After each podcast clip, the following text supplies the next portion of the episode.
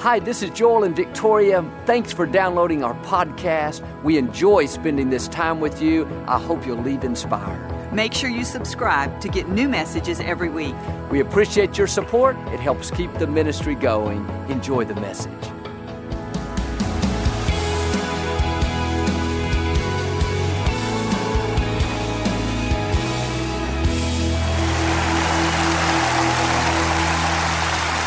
Well, God bless you. It's a joy to come into your homes. And if you're ever in our area, please stop by and be a part of one of our services. I promise you, we'll make you feel right at home.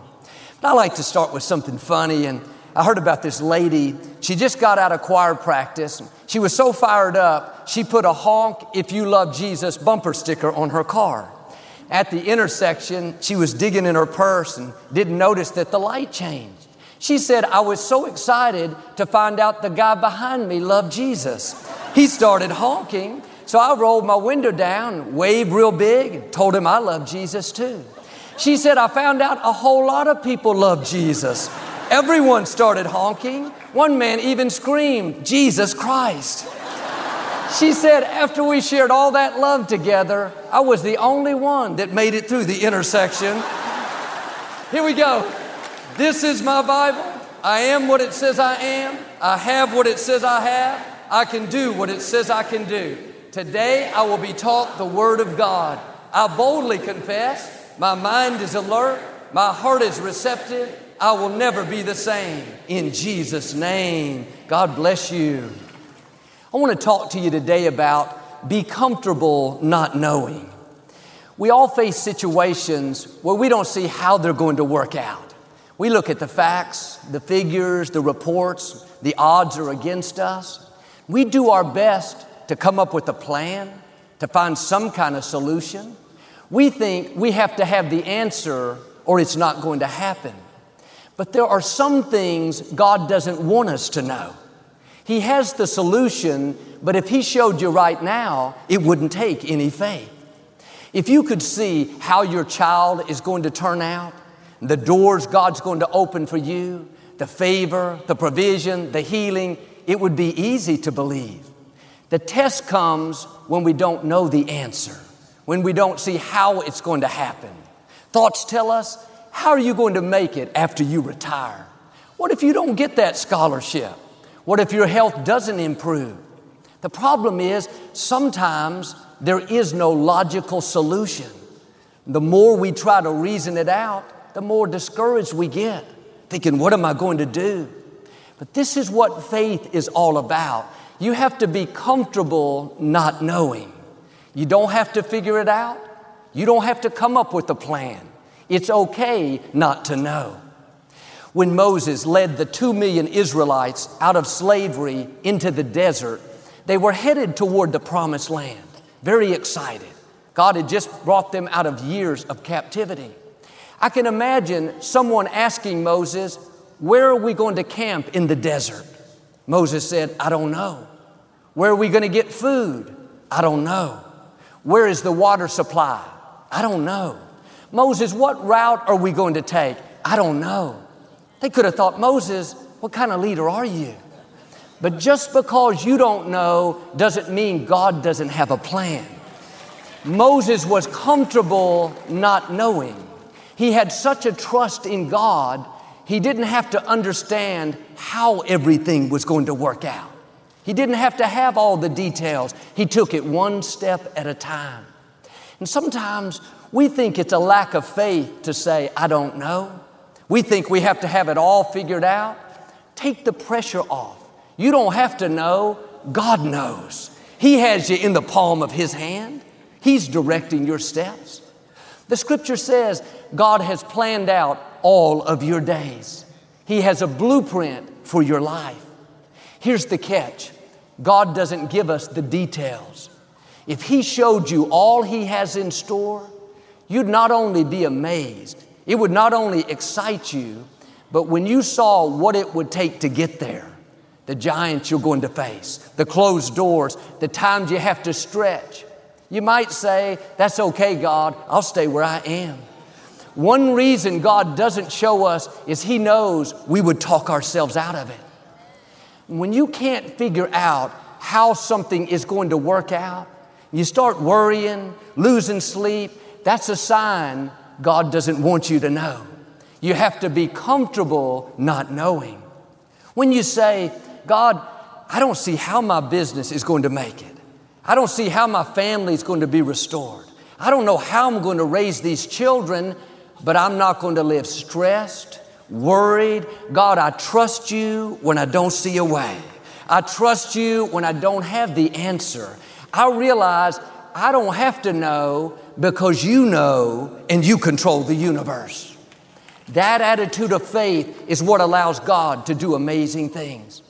See, the truth is, God had the solution before you had the problem. He could show you the details, He could show you how it's going to resolve. If He's not, then it's a test. He doesn't want you to know right now. Will you trust Him even when you don't see how it could happen? I'm the type of person that wants to know. I like to have a plan. I'm detailed, organized. I'm always trying to figure things out. When I don't see a way, I used to get stressed. I was tempted to live uptight and on edge. It's very freeing when you learn this principle that there are some things we're not supposed to know. It's okay to say, like Moses, I don't know how it's going to work out, but I'm at peace. That's not a lack of faith, it's just the opposite. You're taking yourself off the throne and putting God back on the throne. But when we're trying to figure everything out, come up with our plan, if I can make this happen and manipulate this situation, convince this person to like me, really, we're being God. As long as you're on the throne, God will step back. But when you say, God, I don't know how this is going to work out, but I'm not going to worry. I'm not going to keep trying to figure it out. God, I trust you. I know your plans for me are for good. When you're comfortable not knowing, God will make things happen that you couldn't make happen. When we acquired this building, the former Compaq Center, it was going to cost $100 million to renovate. We had to put in our own power plant, and air conditioning system. When I looked at the numbers on paper, there was no way we could raise those funds in that amount of time. We ran the projections, analyzed it, even in the best case scenarios, we were still millions short. Every day I was tempted to worry. Every day thought said, What are you going to do? It's not going to work out. We had already signed the loan, construction had already started. On a certain date, right before we moved in, we had to make this large lump sum payment. We didn't have it, there wasn't any sign we would get it. And the closer we came to that date, the more pressured I felt. But when I was tempted to be stressed, I would always come back to this fact God, I know you gave us this building. I saw you change council members' mind to vote for us that had been against us. I know it was your favor that opened the door, and I know you didn't bring us this far to leave us. And I don't know how it's going to happen, but I'm okay not knowing how because I know you are still on the throne. Two weeks before the big payment was due, we unexpectedly sold a piece of property. We were told it would sell for a certain price. It sold for almost twice that amount. It was the hand of God stepping in at just the right time, making a way where we didn't see a way. You may have some things you don't understand. You can't figure out. You don't see the answer. That's okay. You don't have to see it. Don't get discouraged. Don't start complaining. God is working behind the scenes. He's about to make things happen that you didn't see coming. It's going to be unusual, out of the ordinary. You're going to know it's the goodness of God. Moses didn't have all the answers. He didn't know how the Israelites would make it through the desert, but God gave them manna to eat each morning, something like bread that formed on the ground. God brought water out of a rock unusual, uncommon. God brought the walls of Jericho down, not by them fighting, but by them simply marching around them. Supernatural provision, supernatural protection. What am I saying? Just because you don't have the answers doesn't mean God is not going to show up and do something amazing in your life. Now, my challenge is trust Him when you don't understand. Be comfortable not knowing. The scripture says, lean not to your own understanding. Take this in the right sense, but sometimes you have to turn your mind off. Don't try to figure everything out. Yes, use wisdom, use common sense, but when you start getting frustrated, you can't find a solution, you're tempted to live worried, that's a sign God doesn't want you to know. My father pastored Lakewood for 40 years. He never raised up a successor like most churches do. He didn't have a committee go out and find the next pastor. Deep down, I believe he knew what was going to happen. He always wanted his family to take over, but there wasn't anything formally put in place. When he was in his 70s, people would ask him, Who's going to take Lakewood? What's going to happen when you're gone?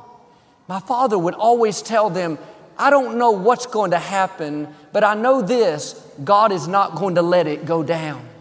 He would tell people, It's not my church, it's God's church. And I'm all for having structure, having a plan, but God's ways are not our ways.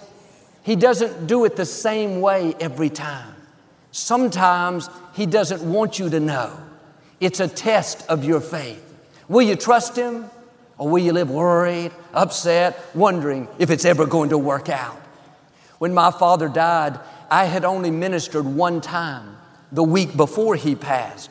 But when he went to be with the Lord, I knew I was supposed to step up and pastor the church. I never had the desire before, but suddenly God put that desire in me. Had my father tried to make me the pastor before he died, I wouldn't have done it. What may be the normal way may not be the way God does it for you. God didn't show my father who the next pastor was. He could have lived frustrated, tried to make things happen, but my father was comfortable not knowing. He knew God was in control, he trusted his plan. God may not be showing you the future, but that doesn't mean it's not going to turn out better than you've imagined. I'm sure my father is looking down from heaven now with a big smile, saying, Look what the Lord has done. It's more than he ever dreamed. When you're comfortable not knowing, it saves you so much stress. When you understand if you can't figure something out, it's because God doesn't want you to figure it out right now. You can analyze the situation, reason it out, worry for six months, nothing's going to change. It's much better to say, I don't have the answer, but I'm okay because God, I know you have the answer. Paul said in Romans 8 26, we know not what to pray. Here's a man that wrote almost half of the New Testament one of the most brilliant minds of his day. Yet he said, We know not. He was comfortable with what he didn't know. He didn't see it as a lack of faith to admit, I don't have all the answers. I don't know what to pray. I have uncertainty, things I don't understand, things I don't know how they're going to work out. The reason Paul could say this and not be worried, bitter, God, why isn't it happening? When is it going to work out? Is found two verses later. He said in verse 26, We know not. But in verse 28, he said, We know all things work together for good to them that love the Lord. The way you can say, We know not, and not be worried is if you know all things are working for your good. I know not how this is going to work out, but I do know who's on the throne. I do know who's directing our steps. I do know who's planned out our days. Are you frustrated over what you don't know, by what you can't figure out? Have a new perspective. Even Paul said, I know not. It's okay to not have the answers. One time, Paul and his friend Silas were in prison. They had been out sharing the good news hadn't done anything wrong, but people stirred up opposition, had them arrested. They were put in the deepest part of the dungeon with shackles on their feet. They didn't know if they'd ever get out, if they'd have a fair trial, or if they'd be put to death like the disciple James. They had all these questions that they didn't have answers to, things that were out of their control. I'm sure thoughts told them it's not going to turn out good. You've seen your best days. They could have lived worried, bitter, frustrated. But at midnight, instead of complaining, they were singing praises and giving thanks to God. Their attitude was, We know not how this is going to work out, but we know this God is in control. People can't stop our destiny. Him being for us is more than the world being against us. While they were singing praises in the middle of the night, suddenly there was a great earthquake. Prison doors flung open, chains fell off their feet. They walked out as free men. You may not see how your situation can work out. The odds are against you. You've come up with the different options nothing looks good to you, you too could live frustrated, worried. No, be still and know that He is God. You don't have to be God. You don't have to figure it out. He's on the throne. He has the solution. The reason we can't see it is because we think natural, but God is supernatural. He's going to make things happen out of the ordinary, things that you can't see. It's very powerful when you can say, I know not where the finances are coming from. I know not how my child is going to get on course. I know not what the future holds, but I do know God is on the throne. He's fighting my battles. His plans for me are for good. What He started in my life, He will finish. You don't have to know how as long as you know who is in control. That's when the creator of the universe will open doors you couldn't open, break chains that have held you back, bring dreams to pass that seem impossible. When you know not, do like Paul and Silas. Don't sit around depressed. Keep thanking God that He's working. Keep talking like it's on the way. Keep that song of praise in your heart. Keep being good to people. Keep doing the right thing. Don't let what you don't know and what you can't see keep your faith from being released. But when we face these difficulties, when we don't see an answer, many times there's a voice constantly whispering, What are you going to do? What are you going to do? Trying to pressure us, get us to live uptight, stressed out. But when you understand that you don't have to have the answer, that it's not your job to figure it out, when you're comfortable not knowing, it takes the pressure off. Someone says to you, I heard about your problem. What are you going to do? Our answer should be, I don't know, but I know the one who does. It's okay not to know. You have to be at peace with what you know not. If there's something you don't have an answer to in your health, your finances, your relationships, you would normally spend worried trying to figure it out take that same time and start thanking God that He's working. Thank Him that He's making your crooked places straight. Thank Him that what's meant for harm, He's turning to your advantage. Thank Him that all things are working for your good. You weren't created to live uptight, worried, pressured. And sometimes we're bringing this on ourselves, trying to figure something out that God doesn't want us to figure out right now. I met a man that had been in a legal battle for over 10 years. It involved several different parties. Things were moving so slowly. If it didn't turn out in his favor, he was going to lose his freedom. He went through every possible scenario. For years, if he wasn't at the office, he was at home working on his case with his legal team. They didn't see how it could resolve in his favor. After about five years of living stressed, worried, not enjoying his family, having this hanging over his head, he did what I'm asking us to do. He said, God, I don't see a solution. I don't see a logical answer, so I'm going to quit trying to figure it out. I'm going to stop worrying. God, I'm turning this over to you. He took himself off the throne and put God back on the throne. Instead of worrying, he started thanking God that he was fighting his battles and thanking him that no weapon formed against him would prosper.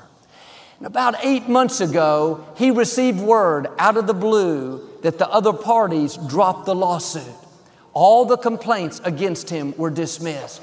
He said, Joel, I never even fathomed this.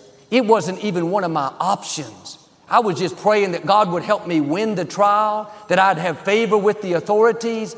God's ways are better than your ways. What God has in mind is much better than what you have in mind. Now, don't be discouraged by what you don't know, by what you can't figure out. You don't know what God is up to.